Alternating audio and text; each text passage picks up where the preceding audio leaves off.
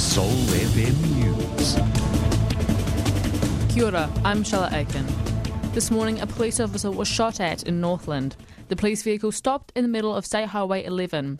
Two males presented firearms before releasing one shot at the driver's windscreen.